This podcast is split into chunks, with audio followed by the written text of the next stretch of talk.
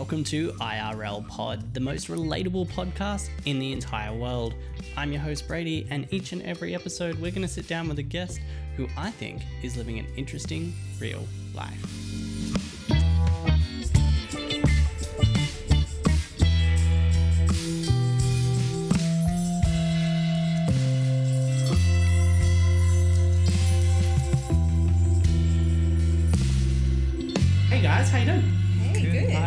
This is our first two-person interview. Today we have Rachel and Lynn, who I'm hoping I'm saying correctly, to be Yes, honest. you 'cause are. I- Yeah, you got We've only right. met a couple times and I don't want to get it wrong. Um, you guys own the Hilltop Pizzeria, uh, Lara Coffee Co. out there in Colo Vale. Um, and you also own United Freight Solutions. Is that? Yeah, Yep. That's correct. Okay, cool. You guys are just an absolute power couple, just run multiple businesses and It doesn't feel like it, but there are a couple of businesses, yeah. Yeah, you're not sitting still. so why don't you uh, add to the intro there? Tell us a little bit more about you guys, um, so that I'm not doing all the talking. Cool. So I guess um, I grew up in Perth, Lillian in Melbourne, and we met in Sydney. And we came for completely different industries, and now mostly our focus is hospitality. Because you have a commercial background, don't you? I was in um, like software development, like Yeah. product management and, and team leadership in Yeah. software development. Yeah, that was um, that still helps me today, I would say, but it is very different, very different culture, diff- yeah, very different type of work to what we do now. Yeah, well, my background is very different. I um, am a qualified pilot with about. Pilot? Yep. You're hiding all these info. Yeah. So I have about three thousand hours of flying time. Um, got commercial licenses in three countries: Sri Lanka, Australia, and the US. So like uh, people travel. Yeah, or- well, it um, it with aviation it's slightly different. Like commercial license is the first thing you get to actually um, get paid to fly, Yep. and then when you're flying the Boeing's and the Airbuses, you gotta go into what's called the air transport pilot license. So, um, I've done the theory part for it, but then unless you fly, uh, it's another I think fifteen hundred hours on a certain type of aircraft. Um, you can't actually qualify and get the actual That's air l- transport pilot. That's a lot of hours. That makes me far more confident when I'm on a plane. Like, I feel like the pilot should know what they're doing after all that. Yes, I mean um, it's it's interesting because a lot of people assume that once you get qualified, it's like you know you get your degree, you walk out, you get into a job, whereas in aviation you get your qualification, which is the license, but then each individual aircraft after a certain weight, which is about 5,700 kilograms takeoff weight, you need to get what's called a type rating. So unless you have that specific type rating, you can't fly them. So um, a lot of people who have no idea, like, oh, so you're not qualified. No, it's it's different because every aircraft is different. Every aircraft handles differently. So anyway, yeah, that's a lot about aviation. But um, yeah, I um, a qualified pilot. Um, I tried to get into Sri Lankan Airways um, in 2007. Um, but at the time, there was a civil war in Sri Lanka, so that didn't work out. So I came back to Australia. Um, well, I studied in Australia, then into the US, got my commercial license, went to Sri Lanka, couldn't get in, came back, and then I got into freight forwarding, which is completely different. yeah, And then- not the same thing at all. yeah. so yeah, I, like after I got my commercial license, I flew in Sri Lanka for a private business guy who owned his own aircraft who traveled around Sri Lanka. Um, at the time, I just had kind of like a aha moment where I realized that I couldn't live off a suitcase. It was really cool because when I was four years old, um, my birthday cake was an airplane. That's how young I was when I So knew you've been into this a long time. Yeah. Yes, and it was like business every time. Um, and my parents were really keen on um, understanding what we wanted to do when we grew up. So me, my brother, we sat down when we were like I was I think about eleven. He was about fourteen. Um, they're like, all right, what do you want to do with your life, so that they can budget the education and things like that. So everything from then on was like, okay, you need to do mathematics, you need to do physics because these are the things you need for Like aviation supportive and pushy. yeah, yeah, Yeah. So everything's like it was a bit of pressure at, as well, but then it was for the right reasons. So Yeah. And then that affected how long you did it for, from the sounds of it. Yeah. yeah, because um, it was interesting and it was really cool because I've got two uncles. One's a senior captain in Sri Lankan Airways. The other one was working for Emirates and he's retired now. Um, so I had a lot of background and it was really cool growing up seeing pilots around and that that really cool idea of traveling the world was really exciting. But then once I got into it, and even though I was only flying internally in Sri Lanka, um, getting up at three in the morning to be prepared to for a flight at six meant that I had to be at the airport at four thirty, checking the weather, doing the flight plans. And when you're flying small aircraft, you don't have a flight planner or a flight planning team doing everything. So you do everything yourself. Oh, no. So you're heavily responsible, you know, for six to eight people every day that you travel. So not only is the pressure at the start of the day, it's the pressure of actually flying the aircraft as well. And then you can have bad weather, or at the time, like I said, Sri Lanka had a civil war. So if we were going to the north of the country, which I did only about five times, we had to actually veer off to um, to the Indian Ocean um, for like five nautical miles, and then come back in because there was like surface to air missiles and RPGs and stuff. Oh, so I didn't know this. so like this is like this was like tension that and all the airports in Sri Lanka besides the international well there's two airports are all military air force airports. So when you land there you know you get casualties you see them and you see the reality of war. And again that's all different but um yeah at the time I realized that you know waking up at three in the morning and you're constantly if you're doing overnight flights you're living off a suitcase I was like I'm not sure whether I wanted to do this. But still I pursued it as much as I could, but then couldn't get into Sri Lankan So- Airways at the time. Yeah, it's a lot of bravery to move away from something you went for your whole life.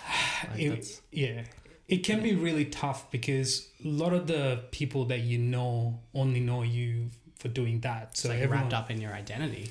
Exactly, and and because I started, I mean, my brother decided to follow his dream of being a doctor, and he followed that right to the end. So it was interesting when I was growing up because he was a lot more um, studious, and he could study a lot better than I could, whereas I was more creative in the sense like I wanted to do things with my hands a lot more and things like that. So there's always this comparison, or you know, um, the younger brothers as very playful compared to the older brother, but um, each had their strong suits, you know. So and like I said, one of the key things was every time you meet someone, they're like, "Oh, so you're still flying? Oh, you haven't gotten into aviation." So there's this Yeah. automatic reaction of them going, "He has failed." To become a pilot, which um, can affect a little bit, but now I'm in a position where I've gone, you know what, like let's buy a plane. yeah, like I'm I'm in a position where I can buy a Cessna or you know um, like a Beechcraft Baron, which was the f- aircraft I flew in Sri Lanka, and I'm like one day I can actually do that. So. Um, You've Um, gone about it another way. You haven't let go of it. You Yeah. just went off to make yourself happy doing other stuff, and you might come back yeah, exactly. on and, your own terms, and I not think getting shot at by RPGs. Well, hey, um, I had to be very clear. It never happened, but it was a requirement to fly over. I don't want anyone to go, oh, this dude was gonna like talking crap about like No. flying. There was no risk I don't involved. think many of our listeners have intricate knowledge of Sri Sri Lanka's, uh, Sri Lanka's um, military, like recent history. yeah, but but they're not gonna like pull out a map and a compass and be like, "Where was he?" yeah. Full of shit. yeah, I just want to be very clear that the, the because of the risk I had, we had to do that. So it was very interesting. That was a really cool part of my life where we were constantly like, um, you know, involved with the Air Force because you hear stories about them flying the aircraft and they had like the C one thirties and it was an Avro, I think. Um, different aircraft. There's a Y twelve. Like you compare like notes with the Air Force pilots when you go there because you and not the guys who fly the MiGs and stuff, but it was really cool. Like, It was a really awesome part of my life. Yeah. But then from there, geez, like things went in various ways. Um, but Which I'm like- sure we can sort of enjoy in your stories. I realized Yeah. I said uh, commercial background before, and the word I was looking for was corporate. Yeah, yeah. Which is I a knew very different yeah. thing. yeah, well, so why don't you run us through that instead of my rambling, Cool, which yeah. obviously messed it up once. So So pretty much everything I've done has kind of happened by chance. Like I left school when I was 15 and had no idea what I wanted to do. Originally, I wanted to be an architect when I was little because I love buildings. I wanted to be an architect. Did you? Yeah, I did all the math courses in year 11 and then didn't do year 12. Yes. So I wasn't going to have be an architect. Awesome. I when I went into year 11, I was focusing on art, which was not going to get me into architecture. No, And I- physics you- and maths, I kind of left behind. No, I did So- physics, maths, engineering, design and technology, and visual art. Nice. and I think that's the path. But yeah, no, it's, it's like five classes of math. I slept. Yeah. And then finished school early. Awesome. so Yeah. I, I, I can feel for you there. So how did you go from architect to Yeah, so I kind of just gave up on that. Yeah. Um, and then when I was 15, I left school and just did some like hospitality work, did some traineeships. Um, and then I found myself working in a customer service department for like a um, like a national um, wholesale business. Um, and then I ended up staying there for eight years. It took me kind of from Perth to Sydney, and I moved into the IT department, started managing people, learned about software. I then like did my degree online while I was doing that, and then I kind Wow. of it kind of just eventuated from like being in that business. spend a lot of time trying to get into that job and you just sort of just kinda like you happened. worked for it but you, you didn't aim for it it just happened yeah Yeah, exactly. crazy. I worked really hard, but Yeah. I never really had a plan. So Yeah. I was just really fortunate to have really good people around me that I worked for and worked with. And It sounds like they saw your potential and wanted you to you know benefit their business so I think so. Yeah, yeah, that's so. cool Yeah. got a little snippet of so I went to one of Rachel's Christmas parties and there was people just walking up going, "You're Rachel's boyfriend. Just want to let you know, Rachel is an amazing person. She was like there was like that people told that to you like you didn't know No, exactly. It- They never said it to me. Yeah, I'm it, was, joking. it was you work with hilarious. never do It was hilarious. Just these random people. Just, oh, you're Rachel's boyfriend. Look, I haven't met her before, but every time we have a meeting or a conference, we talk about her because she's amazing. So like her work ethic is ridiculous. I'm Yeah. still trying to figure out who that was, but uh, I who do, knows? I do know that about your work ethic though it is astronomical I don't know many people who want to go to work as much as I do Yeah, yeah. um, but you beat me there There's, uh, yeah. It's uh, too almost too driven there yeah, life's very like kind of different now in that respect. I think our work is very different. But um, yeah, then I ended up doing like some consulting for a um, like a software development kind of um, a company that enables other companies to be better at building software and managing teams. oh wow Um, and then I moved to MYOB, which is an accounting software company. And that I think kind of helped in a big way setting us up for, or me personally, because Lillian kind of had a bunch of this knowledge already, but setting me up for understanding financials of a business and like how a balance sheet works and a income statement and, and all of the bookkeeping stuff and the accounting kind of stuff that goes into running a business, which is super handy now. Would be. Everybody sort of thinks that stuff is just easy. It's some out, some in, but it's real noon. Yeah, and software makes it feel easy, but if you don't know what you what's going on behind the scenes, it can mm-hmm. be a little bit worrying. So that's not necessarily that much fun, but that was pretty handy. And um, it was when uh, I was working for MYOB for a couple of years, and we decided to move to the Highlands because we were both in we were in Sydney, living together in the inner west before that. Um, So why the Highlands? How did that? yeah, so again, kind of like by chance. So we we knew to, um, Jacob and Deb through. So Yeah. the company Lillian worked for um, is owned by um, like Deb's family. Um, I didn't know that. Yeah. Why don't um, people like communicate their relationships? With is- yeah, Yeah, okay. De- Deb's cousin. I, I was working for Deb's cousin and I guess Deb's uncle. Well, Deb's dad um, was uh, a managing director there as well till he fell ill. But um, yeah, so that's where I met Jacob, and I can remember his story. Like he, when I spoke to him at the time, he was like, "Yeah, I'm opening a brewery," and like seven years later, he's got this massive place now. I think he actually has said you guys followed them down here. Yeah, Yeah, Yeah. totally. Yeah, yeah. I Yeah. that it's was his because yeah, statement of how he knew you guys for a while. Yeah. He's like, yeah, they followed us. Yeah. like, Because we'd come down here for like just to to go to the brewery as they were like getting it ready, and we were so excited. that whole for, one year process, yeah. Poor yeah, buggers. that big journey they went on. Um, and we would come down and kind of loved the area. And we thought maybe within like five years, when we think about having a family and stuff, we'll move down here. Um, and I always looked at property online all the time. And I found this place that um, had a shed and a garage and didn't have like a huge house, but had like an okay sized house. I didn't want a huge house because the idea of cleaning a huge house is not appealing to me. Right? Like, I don't care how much money I ever make, right? If I somehow made a whole bunch, I don't want a big home. Yeah. That sounds awful. Like, Unless you have cleaners, Yeah. which we Oh, don't. no, but but the thing is, like, it, it's for me, I, it's embarrassing to have cleaners and gardeners. I, I don't know personally. Like I said, I like my. I to could do with the garden. I hate mowing the lawn. You know those guys who like mowing the Not me. Yeah. Nope. I hate mowing the lawn. She got me a Christmas present, a ride on mower. Best thing ever. So that, that I'd be down with, but you wouldn't have a lawn by the end. I'd just be doing donuts. Like, it's- but no, actually mowing the lawn, I'm not one of these people who finds satisfaction in that. That's, yeah. A gardener I could do, but a cleaner? Yeah. Yeah. Yeah. So I found this place. I was in Perth at the time, actually, and I sent him a link to it, and I'm like, we should go look at this place. We weren't like getting ready to buy a place. We didn't have like all of our savings ready and everything. But once we had a look at it, we just thought we'll figure out a way to buy it, and yeah, we did, and we moved down a lot earlier than we thought we ever would.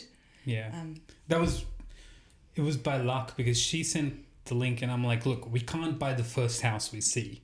So there's a That's, rule. that's, that's a rule, right? yeah, that- like so I grew up again like everyone used to say oh you gotta at least look at like 50 to 100 houses before you find the right one I know it seems That's a like lot. that's a lot That's a high number, but I mean, I grew up in the Highlands where, like, I grew up in Hilltop, so back then there's a population of like two thousand people. So That- there was Like only 100 50 houses Yeah, fifty to hundred houses. I'm like, yeah, that, I've seen all the houses. they're not for sale. Half my friends live in them. Yeah. Like, yeah. yeah and like we were like okay next few weeks we're just gonna come in have a look at random places and see what we can see and it was interesting because we're like oh great this has potential because we can make it our own so we'll like renovate this and we can put the shed there because now that house was the house you know like the one that we want and that was our level. It has to be anything above that. So i mean we were looking at pricing and at the time like we really didn't have a deposit. Thanks to my dad um he kind he kind of um helped us out um, to get the deposit ready and stuff. So that helped a lot. And then yeah we were like you know what? This is the only one we actually like around here that we could afford yeah, like backs onto the bush and it's got plenty of like open space, not too big. And we had we lived in a two bedroom apartment before we moved down here. that's so a we change. had so much stuff. Like our shed and garage is full and the house is too. So um yeah, we kind of wanted the, the space to put play put stuff in and yeah, so we figured out a way to get that, moved in a couple years ago, and then I was still commuting to Sydney um four days a week. Gonna ask how this worked with jobs because obviously you didn't just like start a business, buy a house all at once. There was a process there. Yeah, well, I was every day. I would catch the before we moved, catch the ferry to work, looking at the maps, going, "How am I going to get to work in the most efficient way?" And two hours was the shortest trip I could. Two hours one way was the shortest trip I could That's kind of find. kind of gross on a daily basis because if you're talking about an eight-hour workday, which it's never eight hours, but if it's an eight-hour workday and you're spending four hours commuting, yeah, that's that's a lot of day already. Felt like a doesn't leave much room for living. the company was really good actually. MYOB that I worked for, they were really supportive in me like working flexibly and working remotely. Obviously, prior to COVID, people didn't work remotely and working from home as much, um, but they were really good about that. Um, but then we opened the coffee trailer. So we when we worked and lived in Sydney, we had um, we decided to buy. You, you're probably better than to tell the story, but we decided to buy this little coffee trailer, which kind of like set us on this journey of coffee this is and Lara pizza. Coffee. and yeah so I think a, a coffee trailer out there, by the way, is brilliant. Like uh, I grew up in Hilltop, so uh, and then I moved back there when I got older and back and forward. And then that journey, it's not that far, but it's a bit to do without coffee. Totally. Yeah. And you've got to be alert because there's all sorts of kangaroos and wombats everywhere and uh, the occasional dog, unfortunately. Yeah. So I've had a very bad experience. I'm not going to like Oh, traumatize no. viewers, but the, the cutting there, it's just, um, it's the name for this road where it's just literally rock on either side of you, um, stacked like, uh, like six Edges. meters tall Yep. sort of thing. Um, and you drive through it in two lanes at 80 k's, which is just already crazy. And then every now and again, a kangaroo will jump off the wall onto the ground and then back up, or a dog's terrifying. wandering along the road. And yeah, one night there was a dog, and there was three cars behind me, one coming towards me. oh no. So yeah, it's That pretty pretty sucks. sad. But I'm not the only one with that story in this area. Um, so many people are. But that doing that road without a coffee is awful. so And the other thing is, people tend to, if they're heading towards Sydney, there's actually nowhere else to get a coffee other than 7 Eleven, and we know how good their coffee is. So, and that's still not for a while either. yeah. No, it's another So 30 Ks. Pheasant's Nest is the closest rest stop. Next, Yeah. So. So it's, it's Yeah. quite a way. So you guys Yeah. opening a coffee van there is just it's so good. I love the idea. Yeah, I mean that was a very interesting thing. So I was working for uh, one of the freight forwarding companies before. I was like a national operations manager, and I think this sealed the deal about me traveling, um, because I was like um traveling. I I think in the month of August in twenty eighteen, I traveled twenty eight times in the span of the month. That's- um, Damn. like every day. Yeah. literally every day and because uh, we had warehouses in brisbane melbourne and sydney and um, the reason i tell this story is because i was in sydney came uh, sorry i was in melbourne came back to sydney next morning another flight to brisbane and came back to sydney again melbourne and then from melbourne i went direct to brisbane and i told my boss at the time i said look i i'm going to stay in brisbane for two days and i told rachel you guys come in on the Friday night. Um, uh, when I said you guys, I think uh, your My mom mum was. yeah, my mom was coming to Sydney, I think, and then so we decided we'll go to Brisbane. She ended up having a really bad flu and was in bed in the hotel the whole time we were there, but um, apart from one day. Yeah. But um, But, yeah, uh, but we ended up. So staying. in a sorry, just to interrupt, in a not a post-COVID world, but a world after COVID, still around, um, after lockdown and all that sort of stuff, could you have done that job without all of that travel? Yes. Um, that's well, a, that's a lot of going about and being there in person when you're like, well, could you have zoomed that? I mean, you wouldn't have had to wear pants. Well, I totally agree. But um, one of the challenges was um, one of the key products we were importing was ammonium nitrate, which is a fertilizer. Um, and it comes from Israel. And um, one of uh, ammonium nitrate can be used for bad things. I was gonna say, is that, that that's quite Bomb? explosive? Yeah. Yes. Um, and That's my science knowledge right there. that, that's the limit. and um, it, it was one of my key responsibilities to make sure the stock was accurate and and the um, the warehouses we were using was highly unreliable. Um, they had um, cus- um, a lot of casual workers uh, working there. And one time we lost um, eight pallets, which was eight ton of ammonium nitrate. So lost. Lost. Well, Please, luckily um, it was misplaced. Um, yeah, cool. and this was why, one of the reasons like one day i'll be in sydney in the office at 2.30 in the afternoon and i find out from one of the operators who's managing the uh, inventory going uh, we've lost eight ton We've eight ton of potential explosive has gone missing. You can't do that conversation on Zoom. no so Yeah, i had to physically go to brisbane walk through a warehouse and i'm talking these warehouses was holding cotton um, at the time they were holding fertilizer they were holding um, ferraris Uh, so it's this. I mean, these guys were unpacking and storing various kind of things, and it could have been anywhere. And I think it was something like twenty or thirty thousand square foot of warehousing. wow. So, and I had to physically walk around looking for these specific pallets. Guess what? One of the casual workers who worked six months ago decided to just park these eight pallets behind um, some steel extrusions Yeah. um, and it just sat there. So we found it, which was go. Fantastic. Yeah, Fantastic. That's- that's But you good. can't physically find it if you're not. You can't do it on physically Zoom. present. Yeah. So um, How, how to do on Zoom? Yeah, cool. I gotcha. So things like But that. that's too much travel, and so that seals the deal for you. that, You for 28 pretty days much, I one do not want to be a pilot. That was like Yeah. seal the deal. Going, I'm not going to be living out of a suitcase. It's not my thing. But at the same time, on on that um, last trip, that was at the end of that month, um, I was in Brisbane and had a very high tension, high stressful phone call with my managing director on the Friday night. And funny enough, I was dropping off Rachel's mom to the hotel, and I told her, I'm just- sick mom yeah. and I, I told her, why don't you um, jump off? Because there was no parking. I'll do a lap around, make sure that's the hotel. I'll be back. And it took me 45 minutes with my managing director having this phone call at 7.30 at night on a Oh. Friday. Um, and her mom's waiting outside in the call waiting for me because I was meant to do a five minute lap. And anyway, um, that was one of my turning points of going, this is not for me. But um, at the same time, anyway, we uh, on the Saturday morning we went for breakfast um, to uh, it was a, probably a cafe, kind of like coffee bar slash cafe.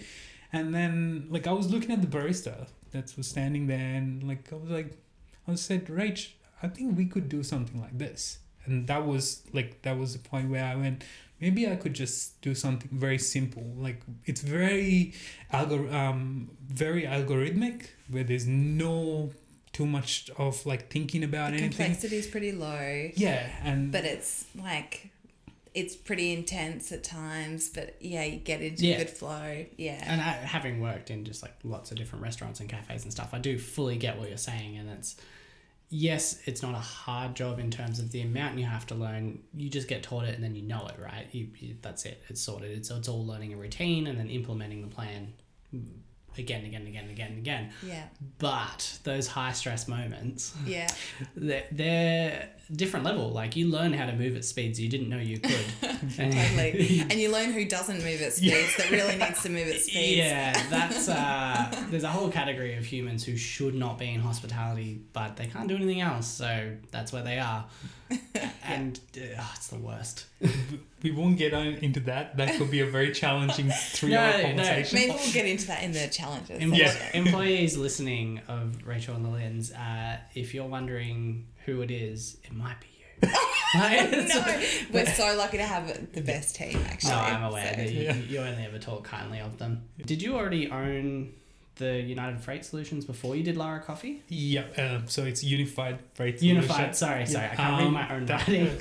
So that was registered as a company in 2011 when um, when I was working in Melbourne with two amazing directors that um, guided me in business. To be honest, um, one of them kind of took me under the wing and um, he showed me a few things of the business world. I actually met one of the founders of JB Hi-Fi Oh, through cool. him, which was So just really impressive. get that timeline, so you owned that, but you were working for someone as well. Yeah, so I registered the company, but really nothing was happening um, at the time. But I did buy a website called Pickups Online. Um, Yeah, this is an interesting story, actually. well, uh, it sounds I'm like happy to divert from Lara Coffee to find out how you thought that was a great idea. Like pickups online. That that's almost as bad as a. It's a YouTube Red is the name for oh, the paid one. the the premium of YouTube, Yeah, and like yeah. no one went, guys. Do you know what RedTube? is?" like, like how did that you happen? This. Do you know what you've done? Yeah. Was it on purpose? I don't know. So you've gone pickups online, which Yeah. makes sense if you know what the business already is. But Do if you don't, I've and never that was even the trick. about it. Yeah, that so that was the trick about it. Um, I actually bought it off someone else um, who had a very successful courier service. So um, what, these what was he driving at? I'm just kidding. so the interesting part was in 2000 between 2009 and 2011 um, we the, the online marketplace of like you know parcels getting transported around australia or imported was non-existent i would say so at the time um, if you were to actually ship small goods like say for example a pack of beer or something, a six pack of beer, um, you can't just walk in and go, "Hey, I need to send this out," and Australia Post packs it up. I don't know how alcohol works, but that's yeah, the excuse. just something that Uh, size. Yeah. yeah, um, they will do it now, but those days it wasn't actually a service. So you had to go to the likes of Toll IPEC or um, there was a few other places that you could go to actually do it. And there was businesses that were doing different things that sold in Etsy and stuff like that Yeah. um, at the time, but obviously not through Etsy, but they had their own businesses. But those businesses could not find a company that could actually send these parcels. So li- likes of Toll IPEC and there was other few I can't remember. I think Transdirect were used to do it.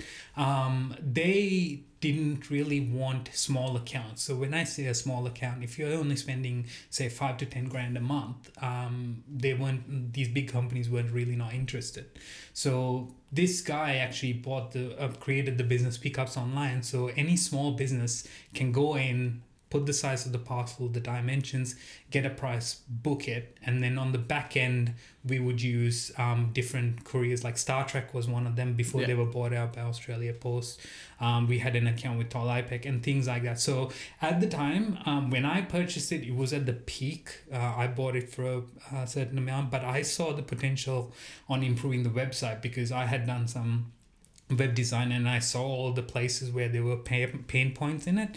So I spent about 20 grand maybe um, just rebuilding the whole website. Um, and, and even at the time, there wasn't, you know, the likes of Fiverr to go in and get web designers. So Yeah. um, I was contacting web designers in India. Couldn't just um, Airtasker. yeah, Yeah. exactly. So um, I got a couple of people and I revamped the whole website. Um, little did I know that StarTrack was going to get bought out by Australia Post and things like that, which was happening in the next coming years. But I, I sold that business for a profit, but that was one of the first business components that was under Unified Freight Solutions. So um, it was part of um, my, you know, that would I would say my first business um, that was fairly successful. I did make a bit of a profit when I sold the business out. Um, but yeah, that's that's how I registered the company. But it was dormant for a fair bit of time while I was Yeah. working for Uh, everyone else. And then you decided coffee.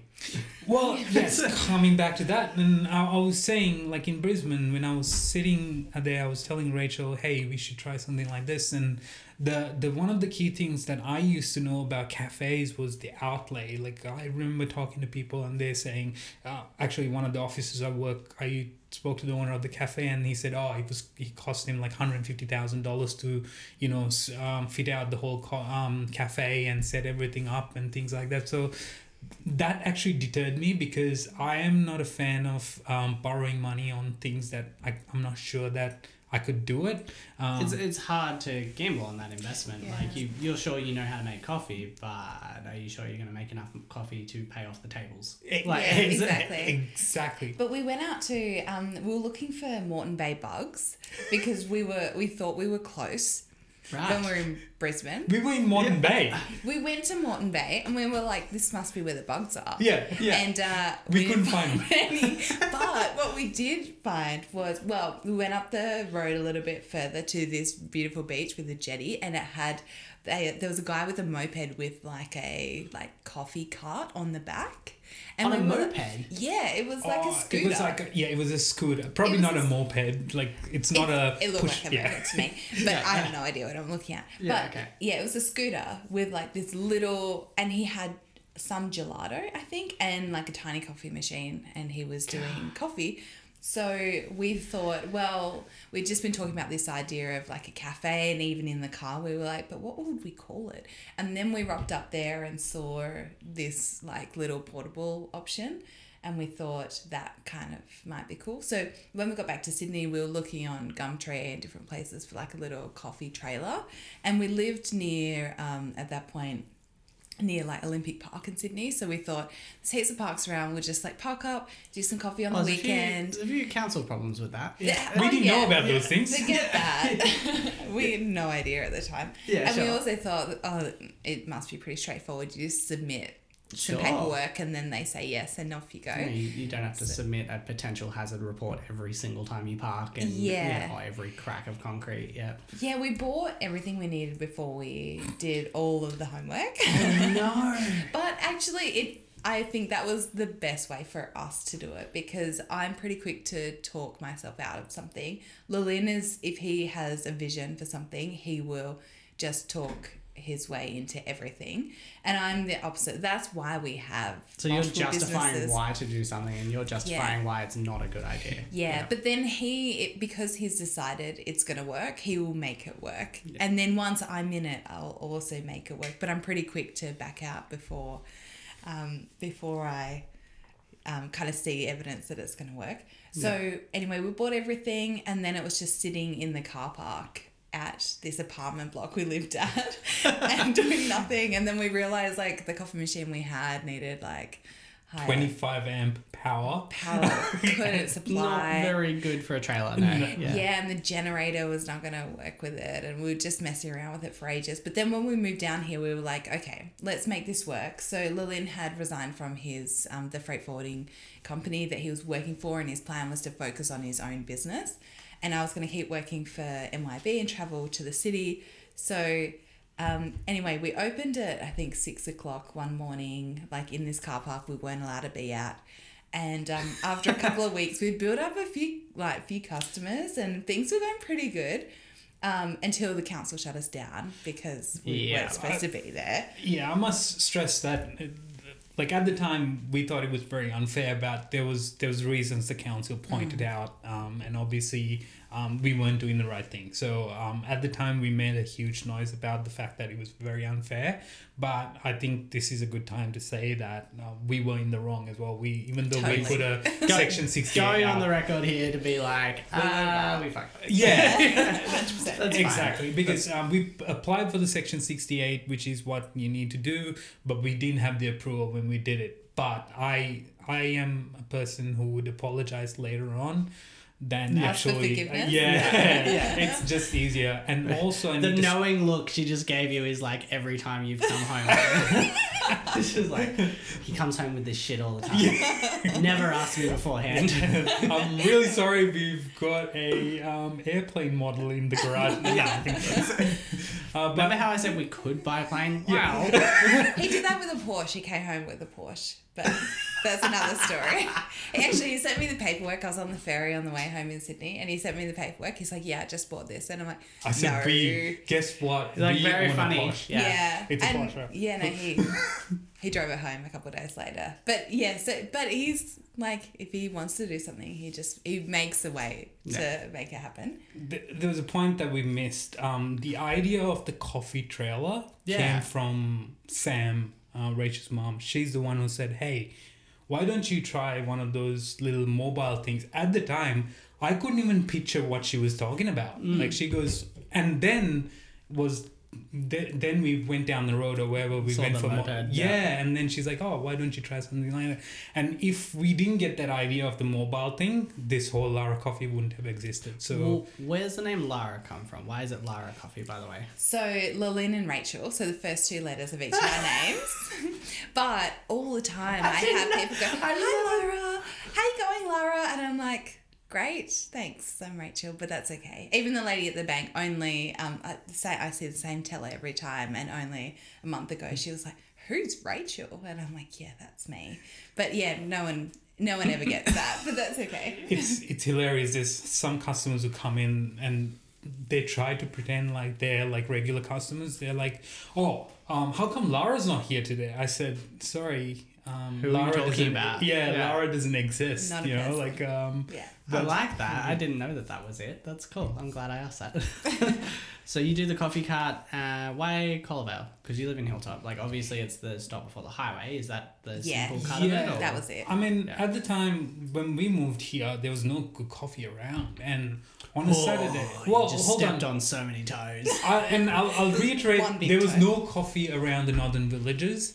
Um, and I wasn't going to be driving all the way to Mittagong or to Bowral to have a good coffee. Yeah, um, yeah. No, there's eh, out in Colo Vale Hilltop. There's not a vast amount of And- stuff going on. Yeah, so that that was one of the key things. Like having a good coffee is one of our, our like daily routines, and Yep. um, I found out like one of my directors that I used to work with pointed out on the place than actually buying stuff from them, and and that's kind of like been set in my mind where like I don't buy coffee now. Yeah. I just walk in and make my own. And it's the same with pizzas. I love pizzas. And um, it was a tough sell to Rachel to see that we should take over the pizzeria. Yeah. I swear. And this story um, was the most interesting part. Rachel and I were working in the coffee trailer in Colo Vale, and um, there was some issues going on with you know the pizzeria at the time. We were in Hilltop, working in Hilltop. Yeah. Yeah, Yeah, it's, yeah. it's it's moved around a lot of owners. So like obviously this is my childhood you're talking about now. So I grew up in Hilltop, um, and it was you know pretty safe, small place. So like at a very young age, I was super into skating. So I would just go down the shop, and me and my friends just getting out our silver out of our pockets that we found under our couch cushions. To gather up money to buy chips from that store, which has changed about four times in that building, but the, Or more, and then we maybe just do like yeah maybe more, and we just do like two dollars worth of chips for five dudes. Yeah. And it was it was heaps. Yeah. Um, but that that shop has changed hands so many times, and it's just been such a thorn in so many people's side. Oh, Yeah, so we were before getting into the pizzeria. We were um, in the coffee trailer. Lillian was opening it up at like four thirty in the morning, working um, like every day, and then we're doing events and like equestrian events and sports and things on the weekend. And I was still working in the city, and then realized that that was that commute and just That's a hectic lifestyle. yeah, and also working from home, if you're the only one working from home, it's like a lot of people probably now know that if you're all working remote, you can make it work. But if you're the only one, it doesn't really It's work. weird. Yeah, so we were kind of thinking of other ways of expanding and things that we could do.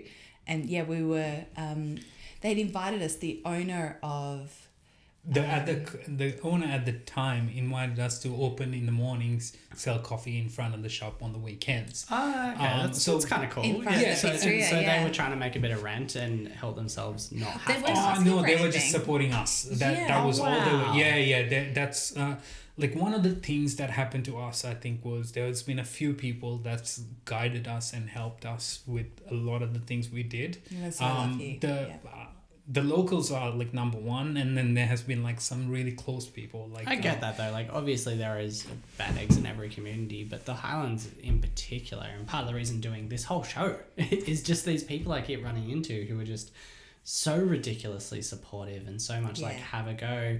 Why can't you do this? Why can't you? They do get a bit annoyed if you're like, oh, here's my 15 reasons why not, Sure. because they don't have patience for that. Yeah. But um, they, they are supportive. Like, uh, I mean, I keep asking people to come over every week and give me, you know, two hours of their time for free, and they're like, "That's a great idea." Yeah. like, this is is. awesome. This this community here can, you know, it, like anywhere, it can be negative, but I think it is overwhelmingly it has your back, like, it, which is cool.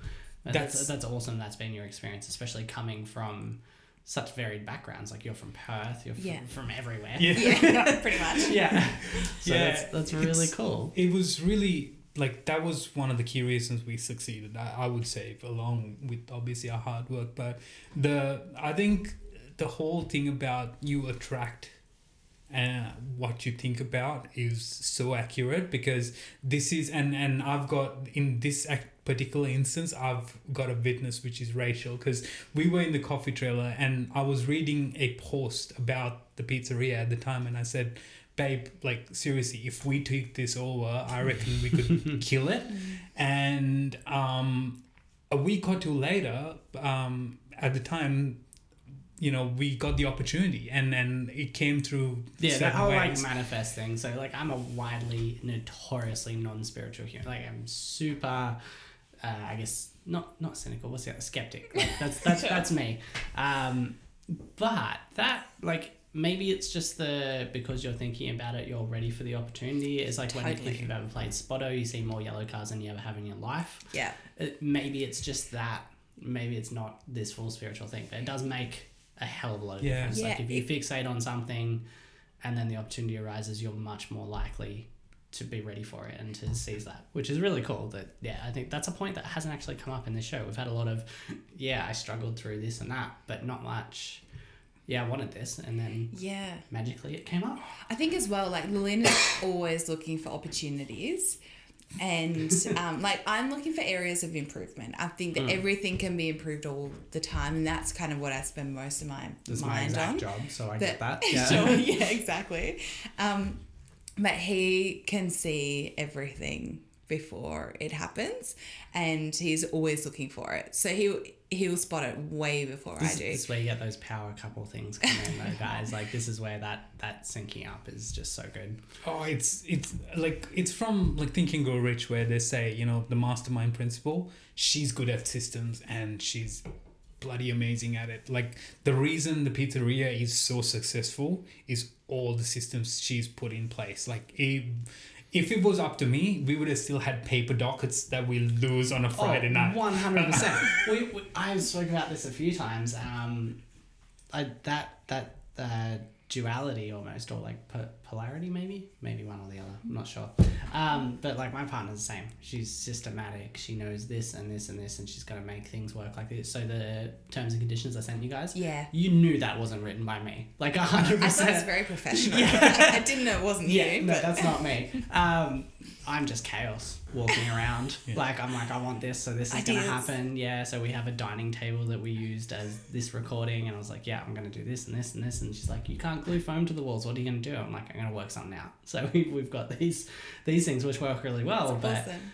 yeah, that. It, if you find a partner that can do that, it makes such a difference, doesn't it? It is huge. My God. is also a big challenge because Yeah. we think completely differently. Yeah, yeah. And so we butt I'm heads. like, we need to go. We need to be here to do the thing. And she's like, no, I need to do this because there's only 10 minutes left on that. I'm like, I don't care. Yeah. she's like, no, but the system says we're doing this and then we're doing that. I'm like, yeah, but.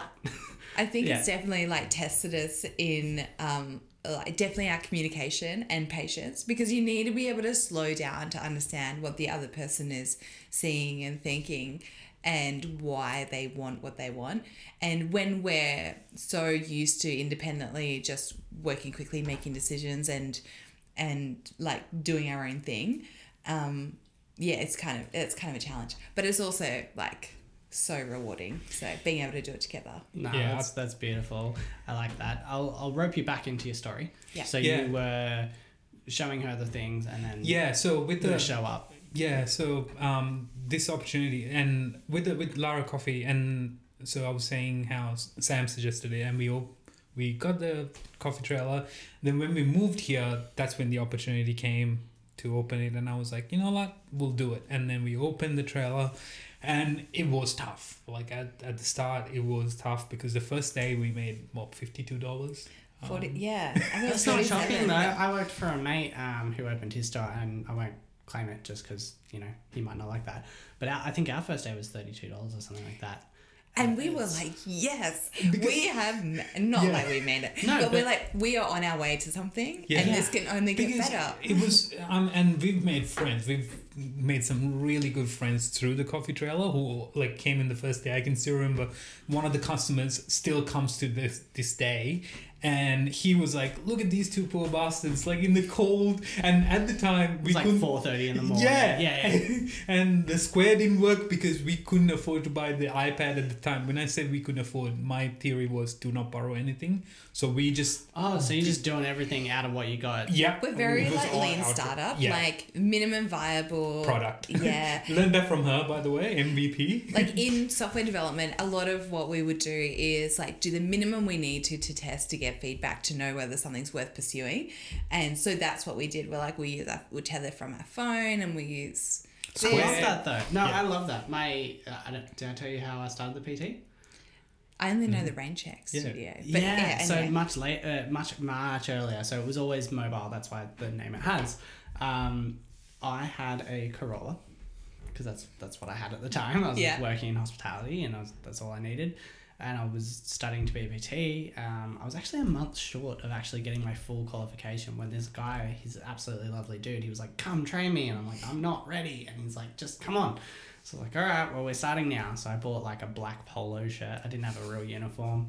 Um, and I loaded my car up with the equipment I had for myself for home. So it's Awesome. metal, like metal plates, like these crappy twist on barbells. So it's not like the Olympic gear I have today. Yeah. It's, it's all these like horrible things. And I've laid the back seats of the Corolla down, loaded everything into it. So the back wheels, like, it's just about scraping. Did you go Like, in over I had- any I had speed to bumps go on your very way? slowly over every speed bump. Like, and I lived but at the time near um, the school that has like the five, like Frensham. Yeah. There's like five speed bumps, so it was awful, and you could hear everything bouncing. It was terrible. I feel bad for the person who bought it because it was like this P plate, and I'm sure that suspension needed changing. Oh. Um, but those lean startups, like I love that idea. I mean, I wouldn't necessarily recommend exactly what I did to other people, Sure. but if you can do it with what you got, Yeah. and then it can start earning stuff. And I did every single thing this business earns goes back into it for the first year. That was my plan. Sweet. It didn't execute it hundred percent to that, but it was pretty close. And I think that that is a great way to get started because heaps of people ask, you know, how do you start a business? I haven't got a mum and dad who are rich. I can't borrow the money. What Yeah. do I do? I think lean startups are really good for that. That was that was my thing, and it's such a fun story now, right? Oh. And you got the same thing. And Oh, those stories, yeah. when you're living them, oh my god! Every, every speed bump, I was like, that's gonna blow a tire. yeah, I, exactly. that's the like we ran out of fuel after the first 20 minutes on our generator. Like this is how how unprepared we were. we had one morning we had um like two water pipes burst and we had water Oh. going everywhere and I was trying to pretend to the customers that were coming up that everything was fine and he is holding pipes together. I my skin on my palm. There's still a mark here because I was trying to force a, a hose back in with my hands to start. And While it's gushing water. Yeah. here's the thing: we've just started. We've just made forty eight dollars the first day. Now we're getting double, triple the customers, and out of nowhere, the one pipe burst fixes. I fixed it with the little tools I had. Half an hour later, as soon as the customers walk in, Yeah. Yeah, Second. nothing happens in Yeah. the downtime. It's only when you're busy. Yeah. Every There's time. certain things where I'm like, if things go wrong, I'm like, yeah, we'll find a way, we'll fix it. But there's others that I'm like, okay, it's time to call it quits. But Lillian never calls it quits. So Yeah. he will, like, we've run out of water, we've run out of fuel, we've had pipes burst, we've had water pumps, so many water pumps, like, blow.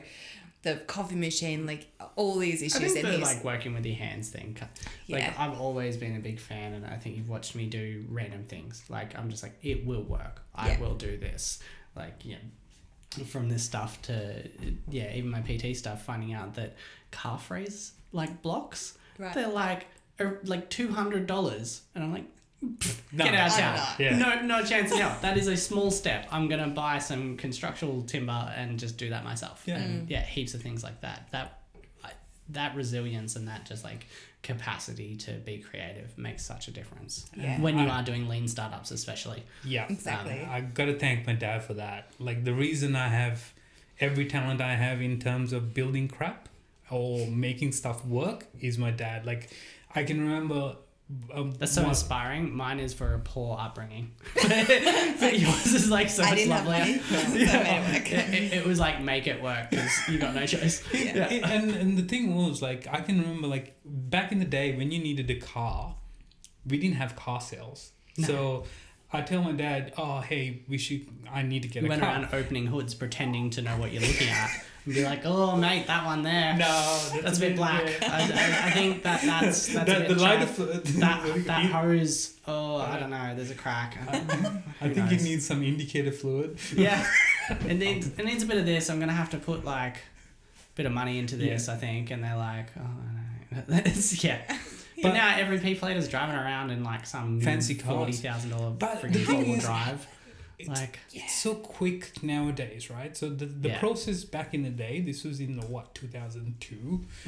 my so my dad's like, okay, back I'll- in the day. yeah, well, that's how No, old in the I 70s, Yeah, yeah. but what?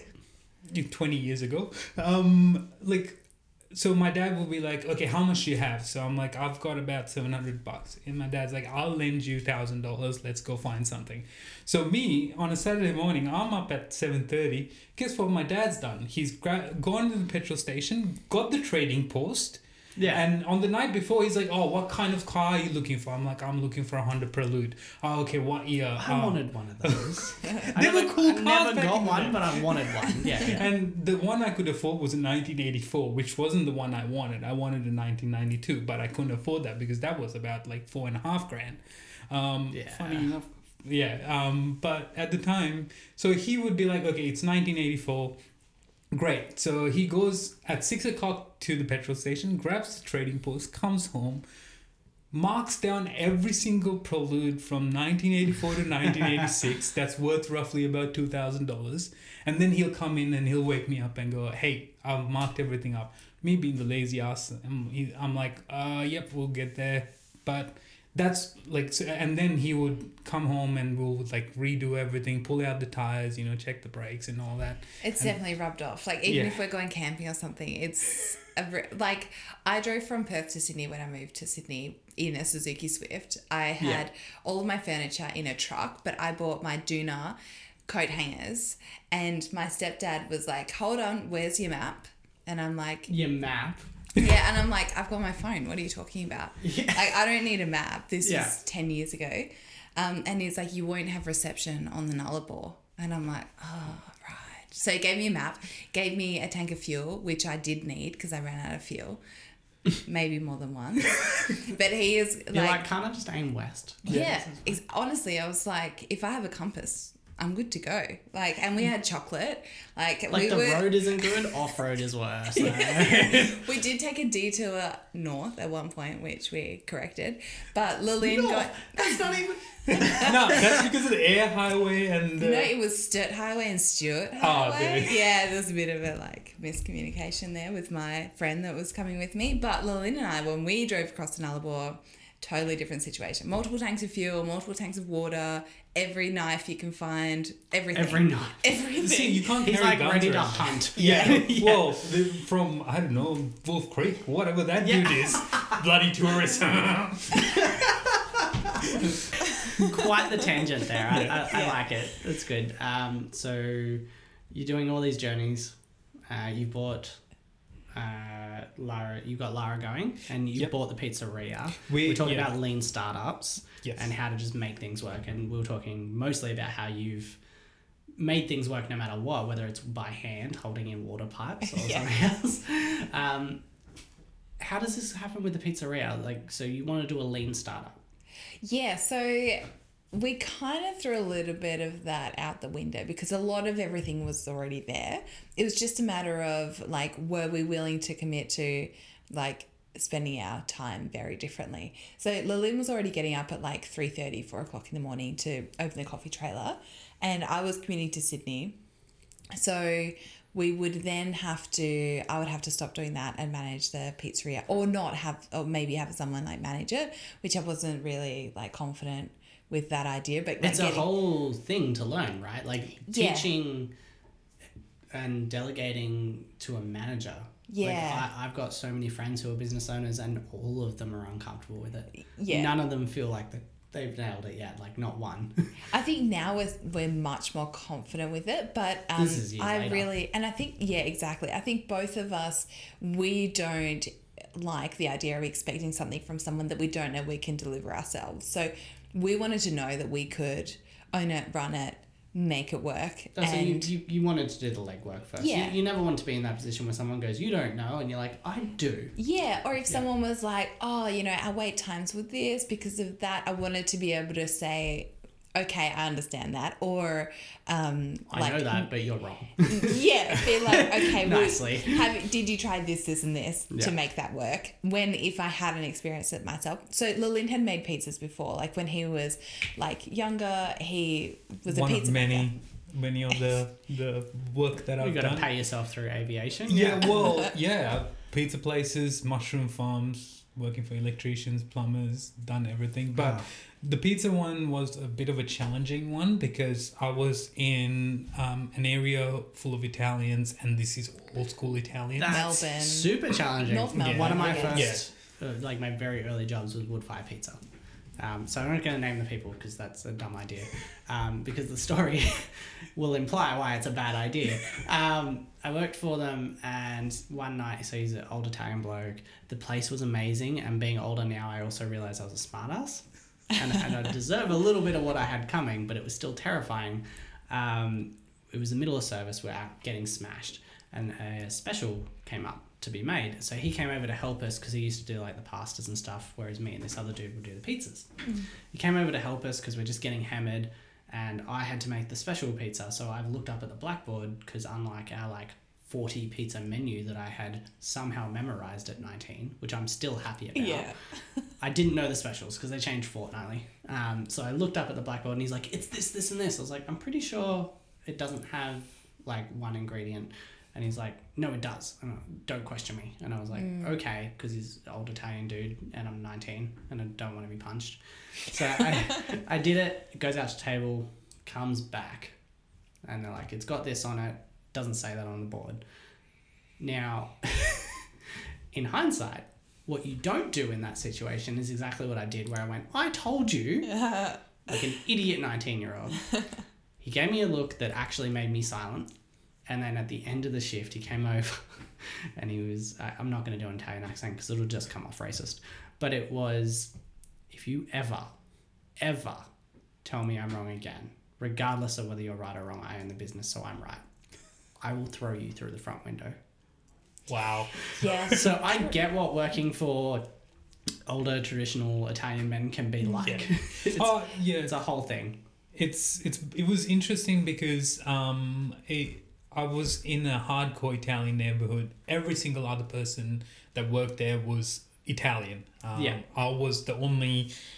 I can easily see the brown man in the whole neighborhood. Um, So it was a challenge itself for people to see me as a pizza maker, um, because people walking in, um, I I can tell you the story because there was a guy who came in, all Italian dude. He's like, "Oh, I'll have a cappuccino," and I said, "Yep, sure, no worries." So I took the order, walked up to start making the pizza, and he's like, "What are you doing?" And I said, "I'm making your pizza." He goes, "Why are you making it? Shouldn't you be making curry or something?"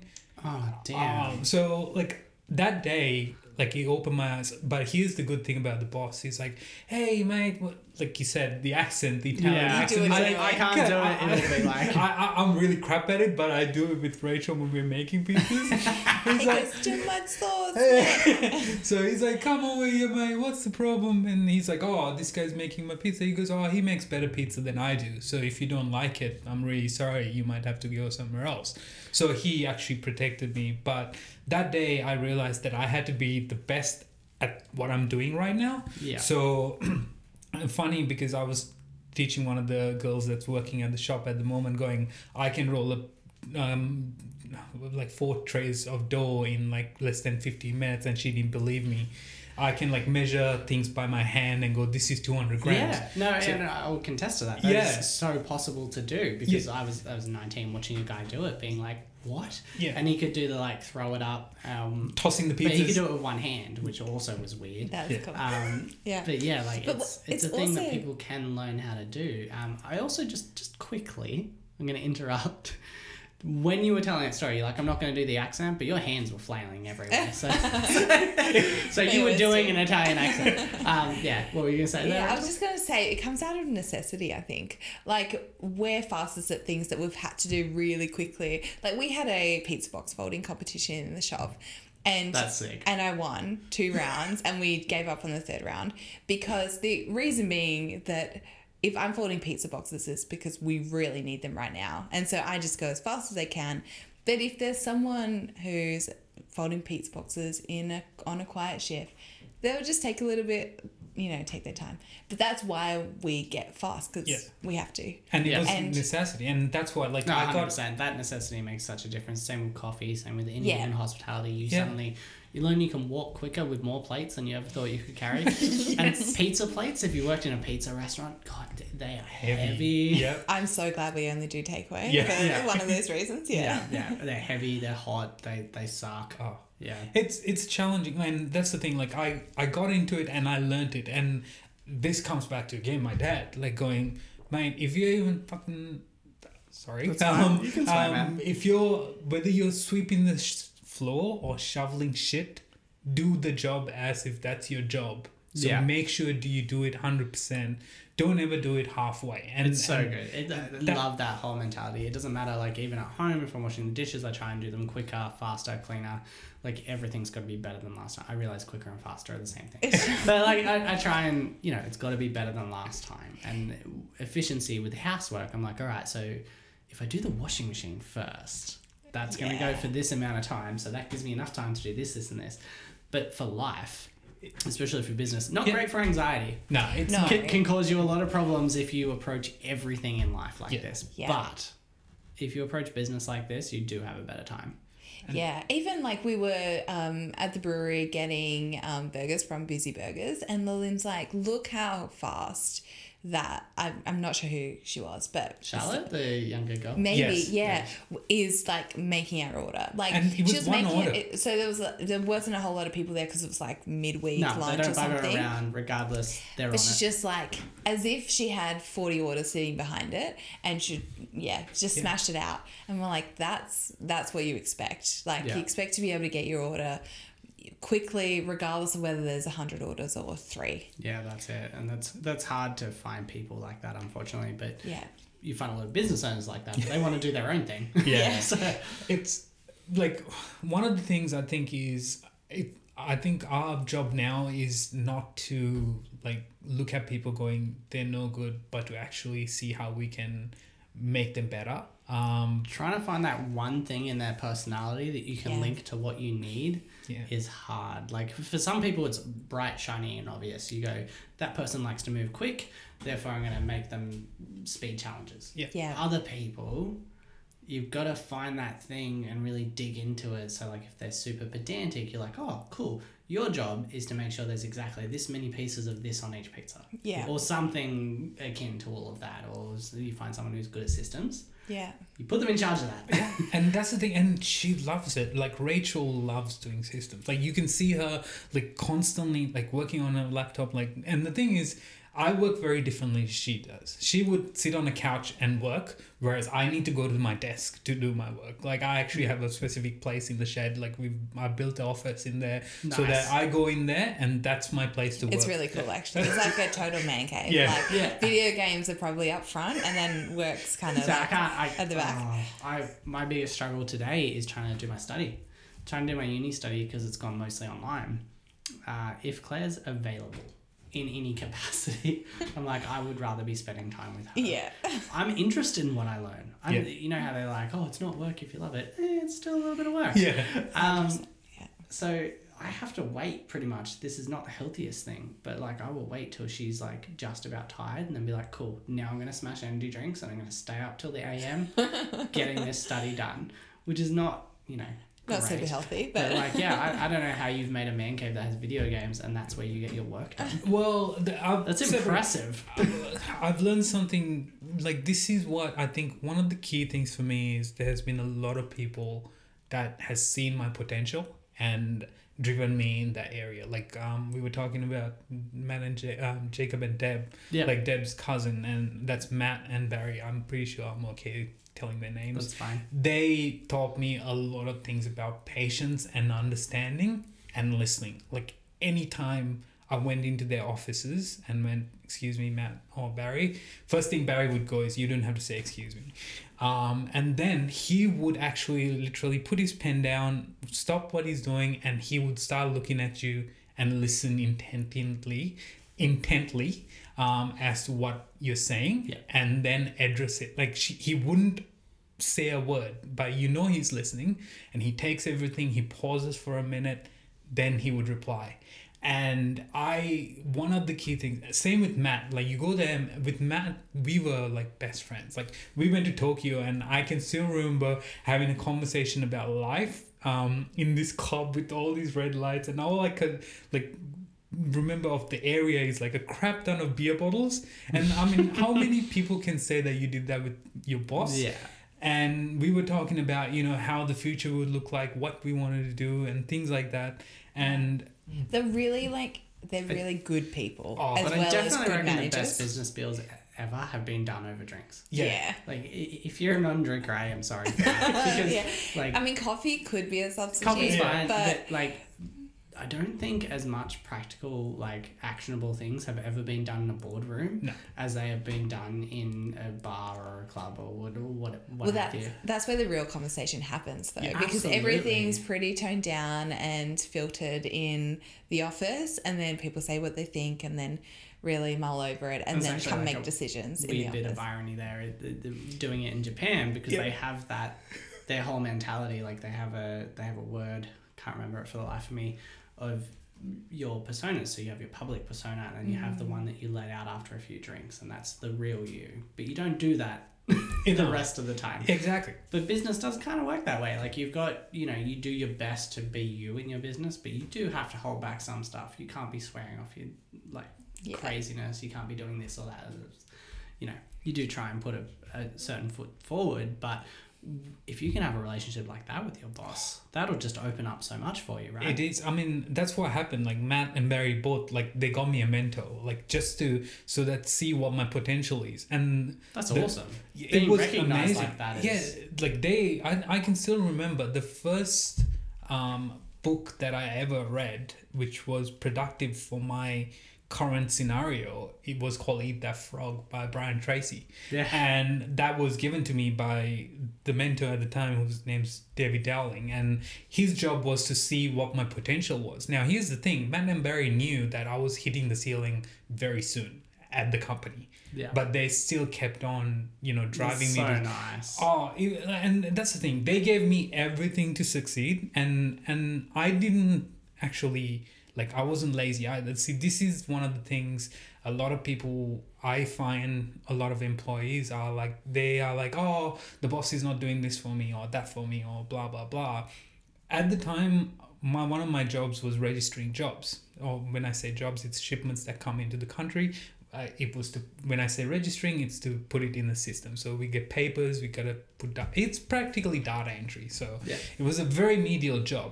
So the way I got it interesting was I went back last year.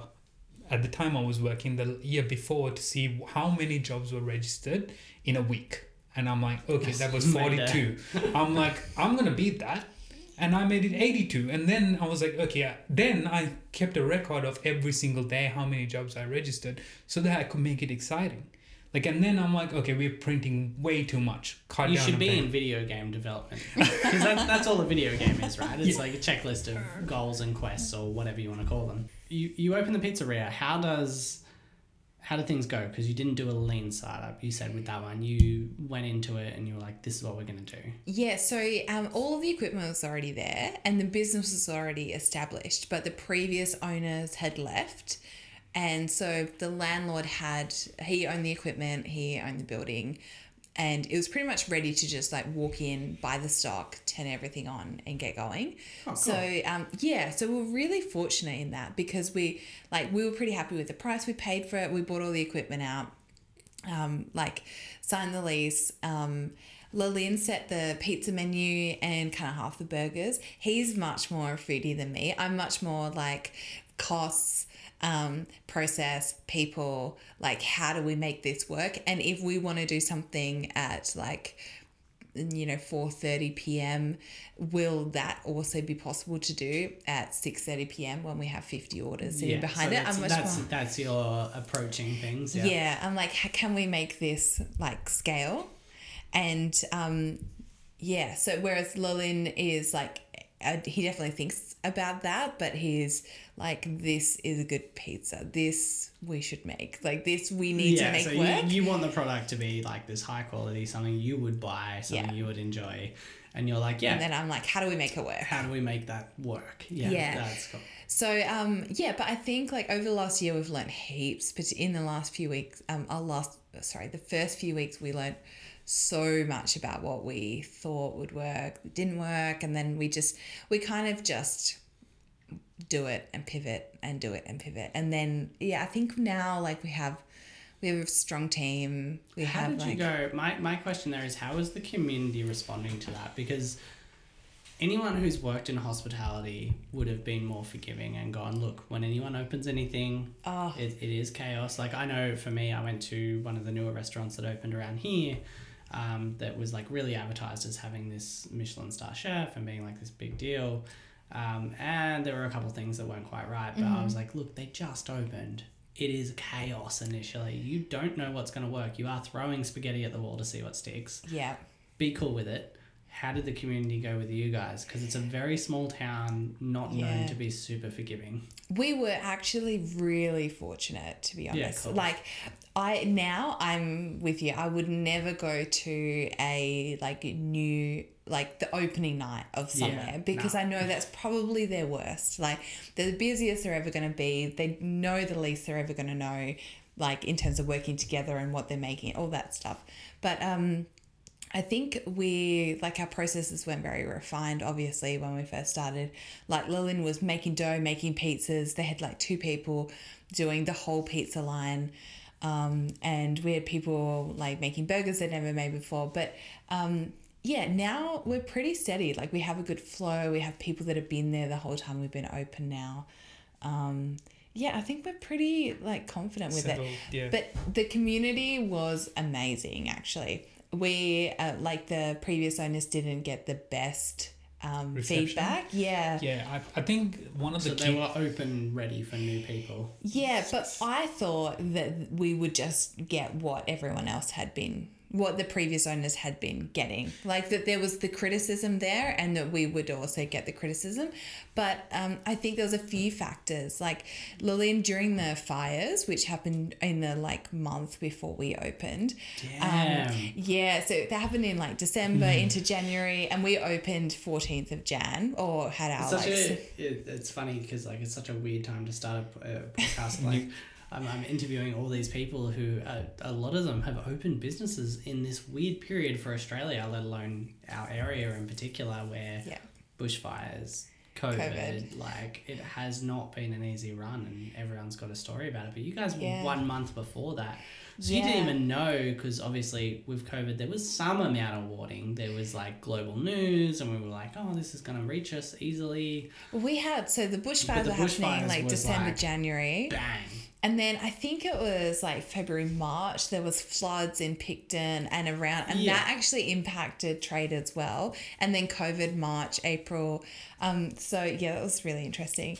But um, I think one of the big things, like a lot of people got to know Lillian during the fires because he would open the coffee trailer, make bacon egg rolls, and make coffees for free for all of the firefighters and anyone working to man, firefight. just like like round of applause there. Like I'll Yeah. have to sound Thank you. that. That's so kind. Yeah, because like one of the key things there was um, I saw all these people volunteering for nothing. Like they Yeah. were not asking for anything. And they're Some, exhausted. yeah, some of these guys go to work at seven in the morning, come back home at five, go straight for a shift to do fight the fires.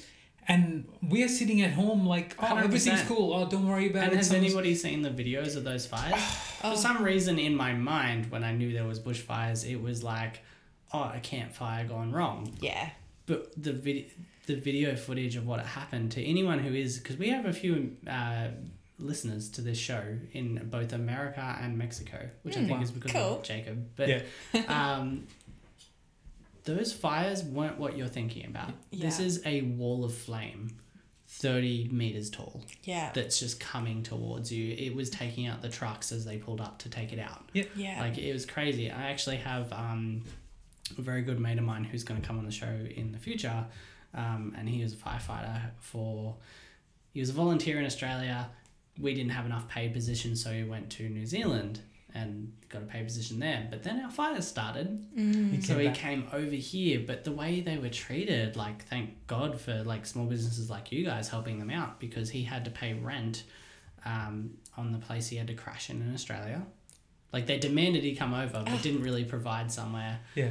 And pay rent on the place he had taken up in New Zealand, which is only in New Zealand in the first place because we don't have a job for him, despite Yeah. being a country prone to his profession. yeah. Um, so he's paying rent on two places, not getting paid for the work he does here.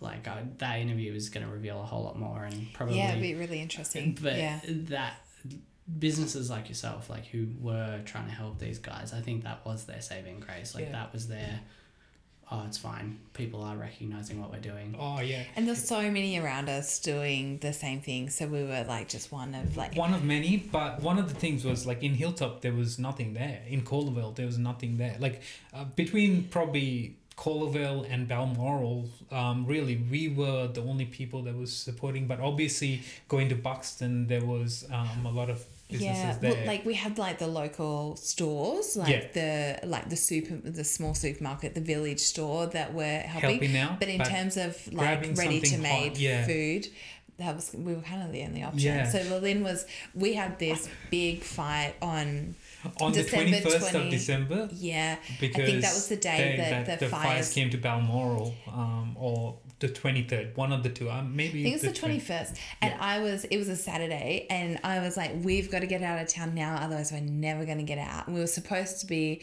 um, in Sydney, and then we were supposed to go to Perth for Christmas. And he was like, "I am going to be here as long as there are people here that need food and need coffee." and I was like. Let's get out of here. So um yeah, that was challenging.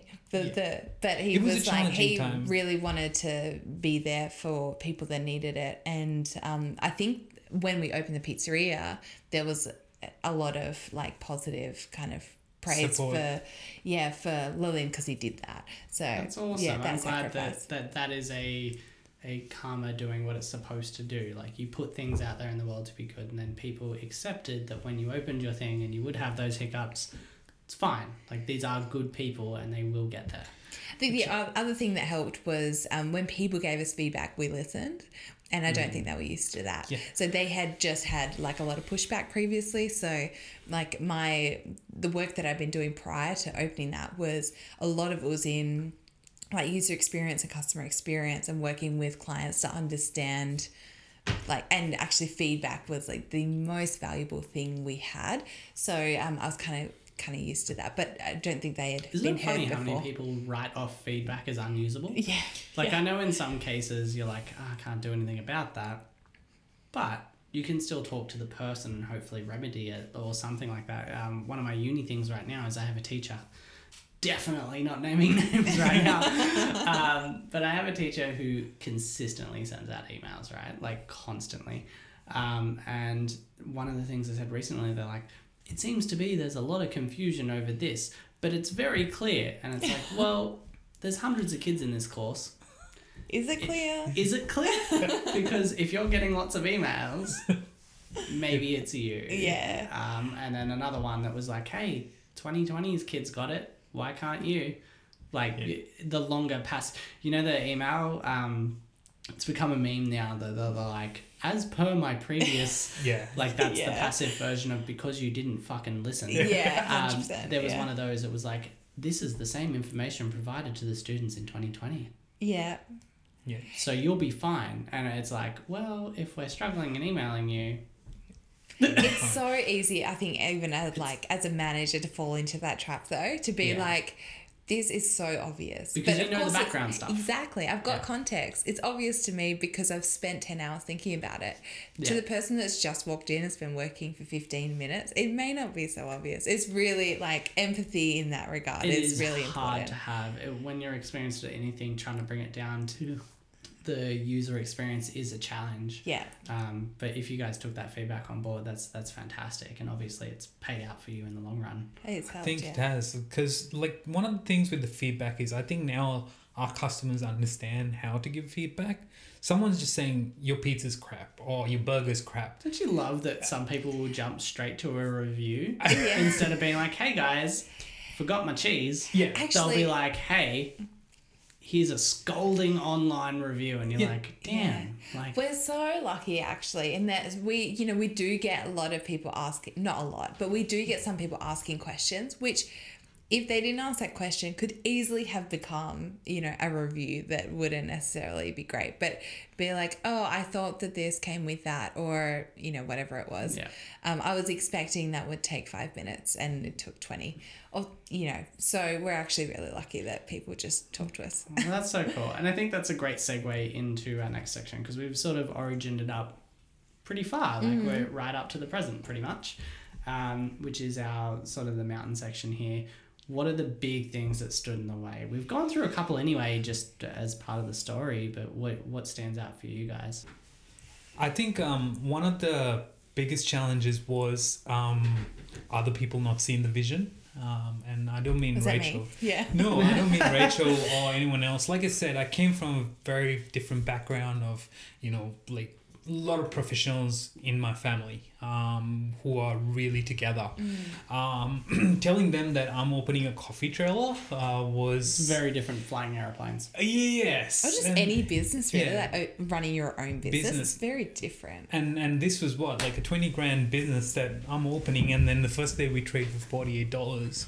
Um, not only that, like waking up. So when we had this small coffee trailer, we couldn't cook. So I used to get up at two in the morning, um, cook like ten bacon and egg rolls, uh, put it in a warmer, um, and then make some ham and cheese toasties and take the toaster God with me. Damn, man. Um, and then I'm there from four o'clock setting up the coffee trailer to open at four thirty. There was a couple of customers I can still remember. One of the customers who was a very regular. He moved to Wollongong, but when he came in at four thirty, he's like, he looked around a couple of times. He was like, "Are you sure this is gonna work out?" And and that like questioned my sanity a little bit. But my answer was very confident. You Ask me in like three years. People are super confident until they get asked that question. yes and, and look like like rachel said like when i was driving there was one day i can remember i was dri- pulling the trailer it was raining and i thought to myself i do not care how long it's going to take i'm going to make this succeed and this is going to be our thing and this brand's going to succeed and like um I reiterated that with um, Les Brown, who's like a motivational speaker. He's got this thing, um, one speech that I have on an SD card in my car that I listen to quite often, along with Jim Rohn. Um, he goes, Don't worry about people not seeing your vision because that vision was not given to them, it was given to you. That's why you see it and they don't. So that drove me a lot further. Um, that was one of the challenges where people constantly question, going, Are you sure this is going to work? And then people come and go, Oh, do you reckon you're going to pay your bills this week with this enough like how many how many coffees do you sell you know like things Yeah, like damn. that So uh, one big question for me when I did the PT thing was, um, how many clients do you have? Which is also a ridiculous question because it doesn't really speak to the income at all. Because Yeah. some people do one half an hour a week, some people do three one hours a week. Like it's not very helpful. But people are always like, "Is that gonna work?" And I'm like, "Damn, man! Like I'm paying my rent. Bugger off!" Like, It still amazes me how many people go, is this really a viable business? How many coffees do you make? How many pizzas do you sell? People and don't see it as personal as you do because Yeah. your heart's in it, right? Yeah. But people don't necessarily feel that because they're on the outside. They just see it as a monetary numbers game. yeah. But it's so much more than that. And they It's- don't see it the same as someone They didn't asking how clean much. the floor. do They didn't Yeah. put yeah. that bench top on. They they didn't see you be like thinking about it at two a.m. going. This is where I'm going to put this. This is where I'm going to put this. This is where this is going to go. I totally understand the curiosity though, because we Of walk course. into businesses and go, okay, this looks like a lot of work. Like with with what we know now, if you know, we're like, okay, would if we were to do this, would this be viable? Not like, are they paying their rent? Like it's we're not Yeah. asking in a personal way, but it, people do really ask those questions Oh, in the same way that someone might be offended by being asked, like.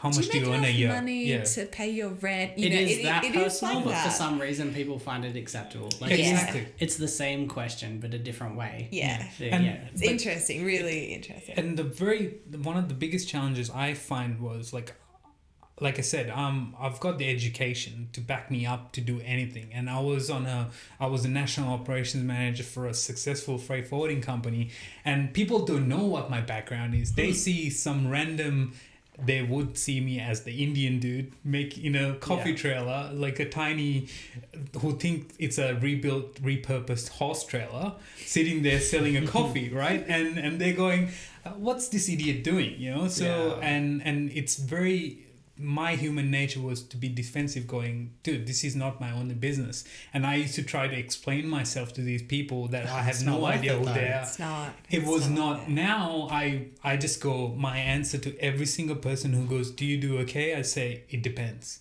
um, I say how long is a piece of string? Like how much do you need? And a lot of people are like this. Probably might be a very harsh generalization, but a lot of people who are curious about how much you make or how the business is doing is the dude with the brand new flashy car who's um, Yeah. wondering whether he can pay the bill or the mortgage and wondering whether the business succeeds. So I think one of the biggest challenges for me was that um, people questioning whether my business is gonna or our business is gonna work the way Yeah, it's so gonna for you, work. it wasn't necessarily their judgment. You weren't worried about what they think, but just being bombarded. Yeah, constantly. that's that's different, right? Like having constantly, no matter how secure you are, if you constantly get asked, "Are you sure? Are Mm. You sure? Are you sure? Like, is this a good idea?" You can that's begin gonna to doubt mess with you, right? Yeah. Like, absolutely. So and all you need is two things three things to go wrong the coffee machine stopped working and then like you know you burst water pipe or um, burnt out water pump or it could be hey i've got a photo of me repairing the coffee trailer now mind you we were talking about how our house has two sheds and i've got all my tools there in a bloody Bunnings car park. Yeah. Why? Because I had to fix the coffee trailer, um, fix the water pipe before I could go to the coffee machine guy to get the coffee machine fixed. yeah, And I mean, so the challenges like that, it was hard. Like there was times where I was questioning, going, I should just go back to my freight forwarding consultancy, which was easy. I could make thousand bucks just, you know, turning left and right and typing a couple of emails. But that is not fun. Like where we are right now, our freedom. Um, I, I, I constantly go. Do I have a crap life? And no, like I can wake up. I've been waking up at three thirty for the last 300 days. Um, and I couldn't care less. I'll do it for another five years if I have it to. makes such a difference when you love what you do or love the result or love some part of it, and that's been a Yeah. continuous theme throughout everyone I've chatted to. I think for us as well, we're kind of both control freaks. So knowing that we are obviously like our customers have a huge influence over what we do and the products we make and how Yeah. we make them, that kind of thing. But we ultimately can like we make the decisions in the businesses. I think that's super rewarding. And I think probably the biggest challenge for me was like when you're out on the outside of owning your own business or working for yourself it looks so scary. And then once you're in it you realize it's actually not that bad because you're just moving from like thing to thing. Like you you Yeah. get to know what you need to do you start making money things start working and it's so much less scary but everyone Hmm. i speak to that it's like oh my gosh working for yourself how do you know if you're going to make enough money to pay your bills and It and becomes it's so a bit scarier on the outside Most things, it, I, it doesn't work out for everyone. Yeah, that, That is important to acknowledge. Yeah. Um, but I think from for the most part, if you have an idea and you execute it with with passion and Mm. you care about what you do and you want it to be good, um, and usually I find that the people who aren't thinking about the money. They're just thinking about doing, you know, you're a foodie and you love systems. So Yeah. you brought that together. You're like, yeah, yeah, it's got to pay itself and it's got to make money, but you're not thinking about, you know, buying a Lambo. no Yeah, no way. no but it's yeah people will say to me like but you have a steady income so what like why are you considering giving that up like because we were earning decent money and Well, that's but that system. wasn't giving that's, us that's what the we whole wanted education right? system, though, right? Like Yeah. it's it's you do this so you can do this so you can do this, and then you can take four weeks off a year. Yeah. Like, and, but that. I yeah couldn't imagine anything more. I, I, I take a few gripes with employment. First is being told how much I can do for a person who is in my care or is someone I'm providing a product to, whatever it happens to be, whether it's, it's hospitality making food or whether it's you know when I do PT and offering a service to them. I don't want to be told, oh, dude, you clock off at five. Don't worry about that person or don't worry about that thing. Like that's not how I work as a, as a human. I want it to be the best, um, or at least the best I can provide. Uh, that's that's first, and second of all is like, you know, I'm a person. Yeah. I have bad days. Like when I have a bad day as a business owner, I punish myself hard. Like I, I feel real bad about it, but I don't need extra. I don't need a boss being Yeah. like, you didn't do, and I'm like, damn, dude, I'm already not gonna sleep tonight. It's fine. Yeah. And that personality, recognizing that in yourself, I think half of being a business owner is knowing who you are. Like you, you know, you know you're into systems. You know, you will creatively just get something done. Yeah. And if you don't know that about yourself, you can't get anywhere. Yeah. Well, Mark Cuban said that exact thing. He goes like, if you're a business owner, you need to know what you're good at, what you're marginal at, and what you're shit at. And Yeah. then bring in people to do what you're marginal and what you're shit at, Oh, so that you can succeed. And you This can is why my partner wrote those terms and conditions. Because if I wrote them, they'd be like, "Yeah, you're gonna come in for an hour. Uh, I'm not paying you." Yeah. and that would be it. soon. Like two sentences. See you soon. Uh, there's beer involved. like, where, whereas she writes this like long thing, looks like it's a contract. It's like does. if you It- read it, you you've understood this. Like it's it's so good. And, and that's the important part. But you part. need to know that about yeah, yourself. and this is again like I, I was I mentioned this before, like Think and Grow Rich. They talk about um, being self aware. You know, like understanding who you are is is the key thing. A lot of I think we grow up too much with the influence of being someone else. We don't have enough time. We don't study about ourselves to understand what we are and who we are. It's too much uh, of fit into the academic Yeah, exactly. thing instead of, oh, you're actually a visual learner. Let's do this. It's more like, hey, we understand everyone learns differently, but forget that. And This is how you do it. just do this. And I mean, Like, damn you, it. You speak to all my teachers when I was younger. I was I was a nightmare. brat. Yeah, I was a brat. and and the thing was this: I was bored with that crap, but no one understood that. Everyone thought I was the bad child. Now I, but like I said, like there was a lot of people who influenced me in different ways, and mainly it was my ex bosses. Um, and one of the key things was I started learning about myself to understand who I was, how I react to things, how I deal with stress, how I get angry, my automatic reaction. A lot of people don't know what their first flight or fight reaction yeah. is. Mm. Doesn't that make a difference to you in life, though? Yeah, exactly. And and like when I'm under stress, the first thing I do is get angry. If something goes wrong, the first thing I do is get angry. If I'm sad, the first thing I do is I get angry. And now that I know, I can change that. I like Yeah. because I've always like And when it's you, nothing bad. No. I, I think a lot of people will think that. They'll go, oh, you- oh, if you're quick to anger, it's like, well, no, that's your programming. Yep. Recognizing that mm. allows you to do something about it. But a lot of people will just float through life, just sort of, you know, day in, day out, being like, oh, yeah, I got mad about this, but that's understandable. And you're like, it is, but punching a hole in the wall, Yeah. Yeah. probably not a good idea. And, Agreed. like the traffic and again like the seven habits of highly effective people first Yeah. one is be proactive and i've learned that and i mentioned this to rachel the other day because every sunday and saturday she would come in two minutes to 11 and she would lose her shit because Not totally true. The lose the shit, hundred percent true. because she'll come in and go, the wings are not cut. This is not ready. You haven't moved this out, and she's stressing out. And and here's the thing: I can see and understand why she's stressing out because quarter past eleven. She likes all these things done And this Not order. only that, I then she's going to be be bombarded by by the customers, right? Yeah. Like and and that stress when when the food needs to be prepared, totally understandable. But now she could be proactive by coming in twenty minutes earlier. So that No, no, was no, definitely yeah. no, no. He's to- he's right in like some respects. That was definitely happening. I would get I would come in maybe half an hour before, and I'm like, there are so many things not done that are going to put us behind when we really like we get Yeah. hit hard on a Sunday for lunch, which is great for us, but not so great if we're not ready.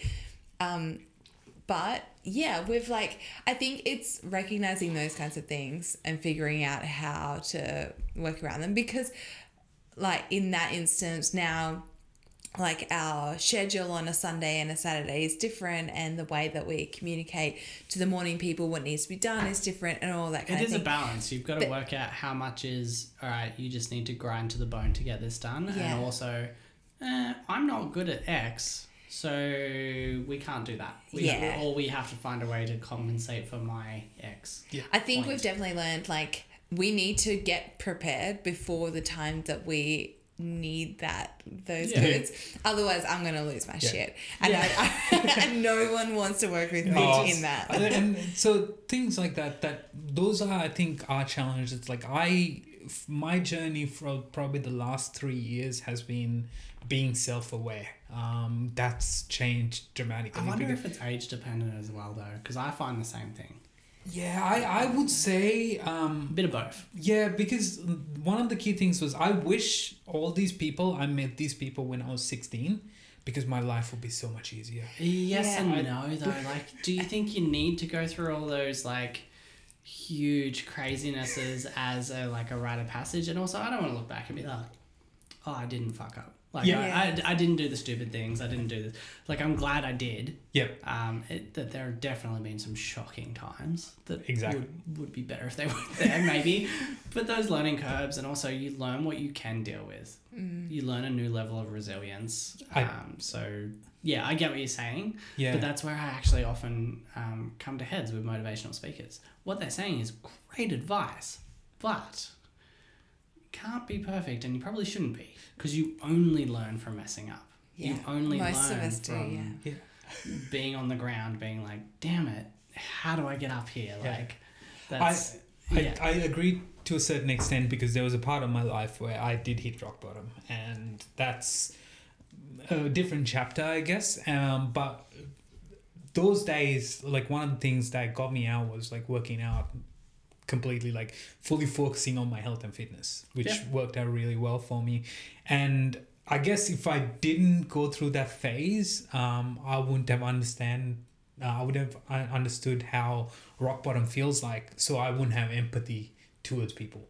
Um, I, in that situation. in that Yeah. situation and uh, there has been a lot of things like my mom was sick and she was in hospital for a, quite a long time and now i empathize a lot more of people going through that phase than being i would secondary to that. yeah, like i still get affected watching like hospital dramas like because Yeah. it's it's in, in in that in that compartment where i go okay this is a challenging part of your life you know um because like my dad was in the military so we were very um we were brought up with like very blasé emotions like emotions were not a huge deal like, yeah, to ignore that just shit, get deal- the job deal- done. yeah, deal and and for a for a very big part of my life, like even today, I deal with crap that I can deal with, and I forget about it and move on because I have that training, and um, that I guess. Um, I don't know whether it's like cleanliness or whatever that the cleanness of not being able to feel it was working, but then on the other hand, my mom was Catches up. yeah, uh, well, my mom was really good and like she was very empathetic towards people, so that made me even better. Like I think the whole, this whole journey, the challenging parts were more about understanding myself Yeah. than Yeah. anything else. I think yeah, like we, you know, you, your like your dad was much like more strict. My mom, my sister, they work in mental health, and they've like our upbringing has been like very emotional in that respect. Like we're very open with what we think, how we feel, um, and it's just different. And so then we're like, as we when we were just working for other people um, it was pretty easy to just like you know have our relationship and not have to um, kind of like dig too deep if you know what i mean Yeah. and but now that we are like running our businesses together like and we have all of this risk together everything is much you know we're much it's more open magnified, I would say. it is yeah That's the big thing about running a business, isn't it? Yeah. It's, it's not so much that, oh, it's just the risk. Everything appears to be magnified. Yeah. Yeah. But it also dulls down some other things in life yeah to an unimportant degree Yep. that actually kind of annoys some people sometimes. Sure. They're like, doesn't it bother you that this happened? I'm like, not at all. so much worse stuff can happen. Like, I don't care. I, it's, it's Yeah. funny. People It's like, oh, no, man. My oh, anxiety is around like, did I fucking leave this on? yeah but like, it's not at all about like they're like, oh, someone, uh, my car got hit. Like I had a Oh. shocking week at the end of last year, right? So like we had those crazy floods, right? Yeah. So my, my workplace got flooded. Studio, yeah. Um, the mats were like off the ground. This is like two bricks high. Like it was it was crazy. So then I had to cancel all my work for the afternoon. Wake up at four a.m. Drag all the mats out. Hopefully they would get sun. Clean like literally pushing Dig a water out. Dug a trench. Like pushed water out with a broom. Um, and then just had like all this crazy stuff. And then while that was happening, somehow that day, while I was super distracted, my car got hit on my street, just out the front of my house, and no thing was left. And everyone's like, "Damn, dude, are you all right?" I'm like, "Yeah, uh, it's just stuff. Yeah. like Yeah. it- that's fine." Like my clients were all like, "Oh, we're sorry about that. We'll still be in this week." Yeah. That's important. Yeah. Like Yeah. they they like, they knew that wasn't me being lazy. That wasn't me. Like I'm genuinely me all the time. So they knew if I couldn't work, there's a reason, Yeah. and I, it's it's well out of my control. Um, and then like the car is like, yeah, it's just money. Like I know it's a big deal, but it's not. Yeah. The thing is, no yeah, one was it is hurt. None of this happened. None of that happened. Like so many dramatic things can happen in life now, and by being a, a business owner, you get this magnified version of big things, but this like super mellowed out, like whatever. The challenges small become not so big challenges in life. I, I yeah would say things so. that have definitely bothered other people to a Yeah. panic attack inducing degree is just like yeah It's kind of a matter of priorities as well, Mm. right? Like, and how do I really want to spend my energy? Yeah. Like, do I want to worry about this or that? And it does get hard as a business owner. I was chatting with a mate literally yesterday, and he was talking about how um, sometimes he has problems and he understands their first world problems, but they are really stressing him out. That's totally fair enough, though. Like, totally. you- and, and there's no such thing as a first world problem. No. They're all a problem. Problem, they yeah. are affecting you. Like, Yep. yeah, that's pretty crazy. Thanks for sharing that one, man. That's That's, all right. cool. Rachel, do you want to add anything like w- big challenges that have gotten in the way, um, either for the businesses or you as a person? Um, no, Just I think right like on the person there. honestly, like, right on the spot. the biggest challenge always for me, I think, and it's like not just working for ourselves, but like working for others, is like managing people. It is a challenge. it's such a different skill, It, it, and it you're not prepared for it. Like, And I think can- like I've been working on it for like 10 years now and it's still a challenge. Like communication, um, just understanding people. Like you really have to have a lot of empathy. Yeah. and just the patience with people, understand like you were saying earlier, like what motivates people.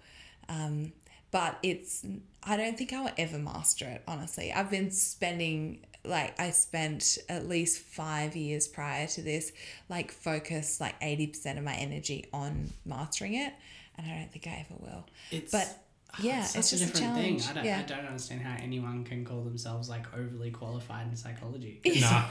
like yeah.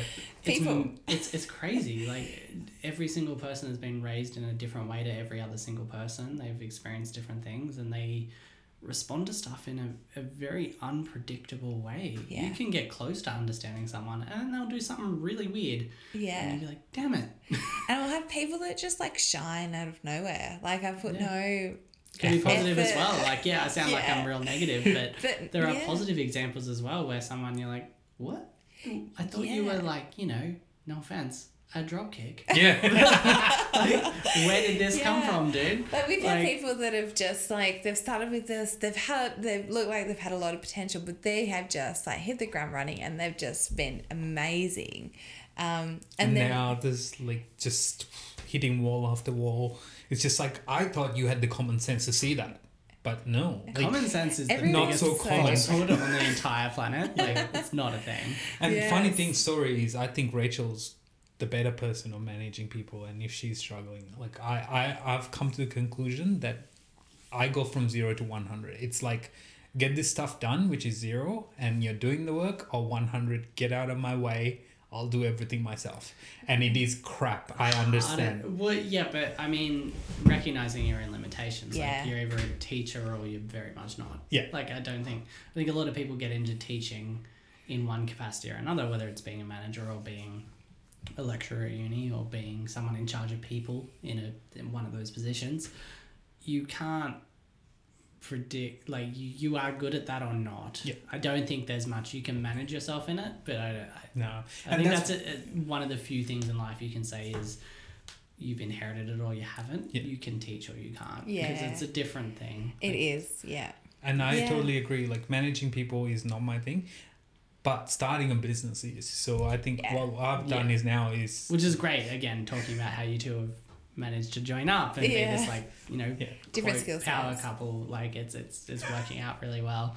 Cool. Yeah, that's cool. Um, thank you for sharing that as well. Like the the managing people thing is something I think a lot of people will relate to. It's, Sure. it's so hard in any part of your life, whether you're a parent, uh, a, an employer, or just you know you happen to be in a position where you have a team. Yeah. It, it is very very challenging. Yeah. and you should tell how you have kind of learned to do it so that the yeah, listeners will yeah. No, give us some insights. Like, Yeah. what's your What insights do I have? what's your what, what's your, I'm what's your top couple list of tips? Like, what what do you got? Apart from Oh. just have extreme empathy, which is probably going to be number one, right?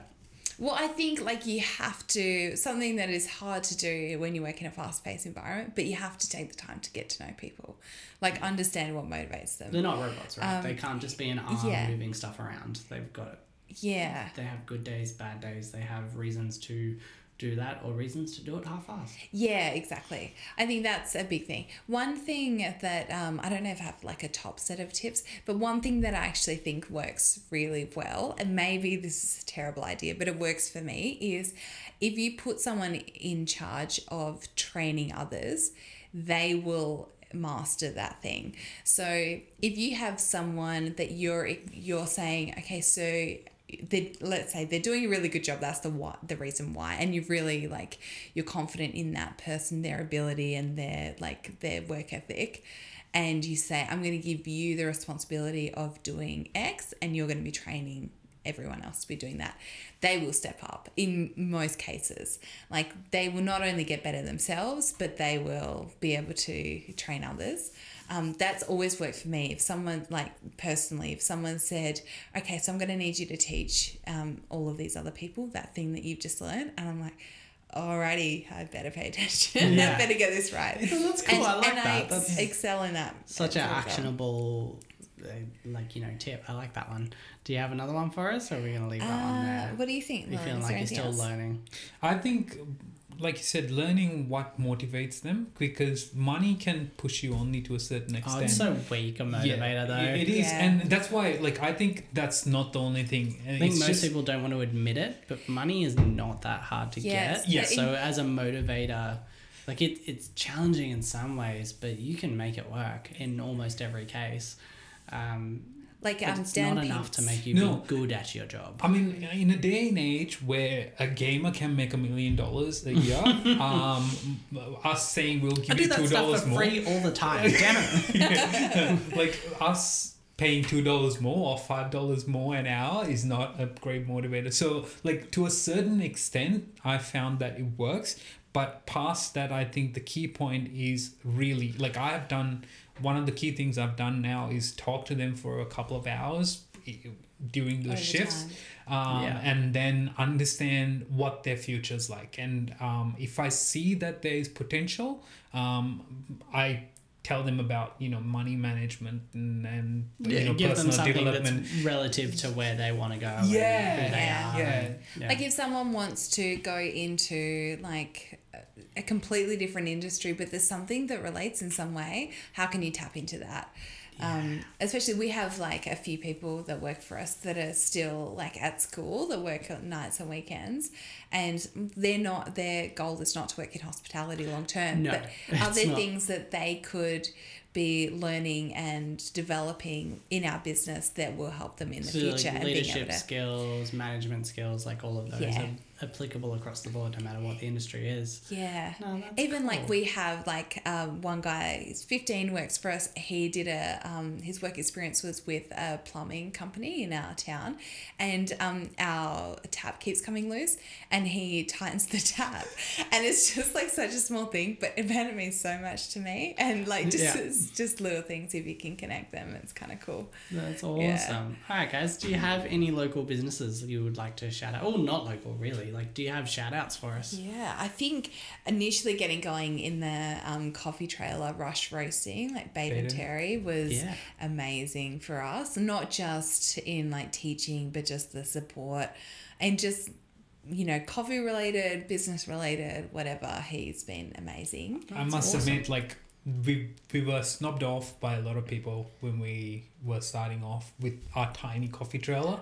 Uh, Coffee is also one of those things that unfortunately comes with like its own version of like, Snobbery.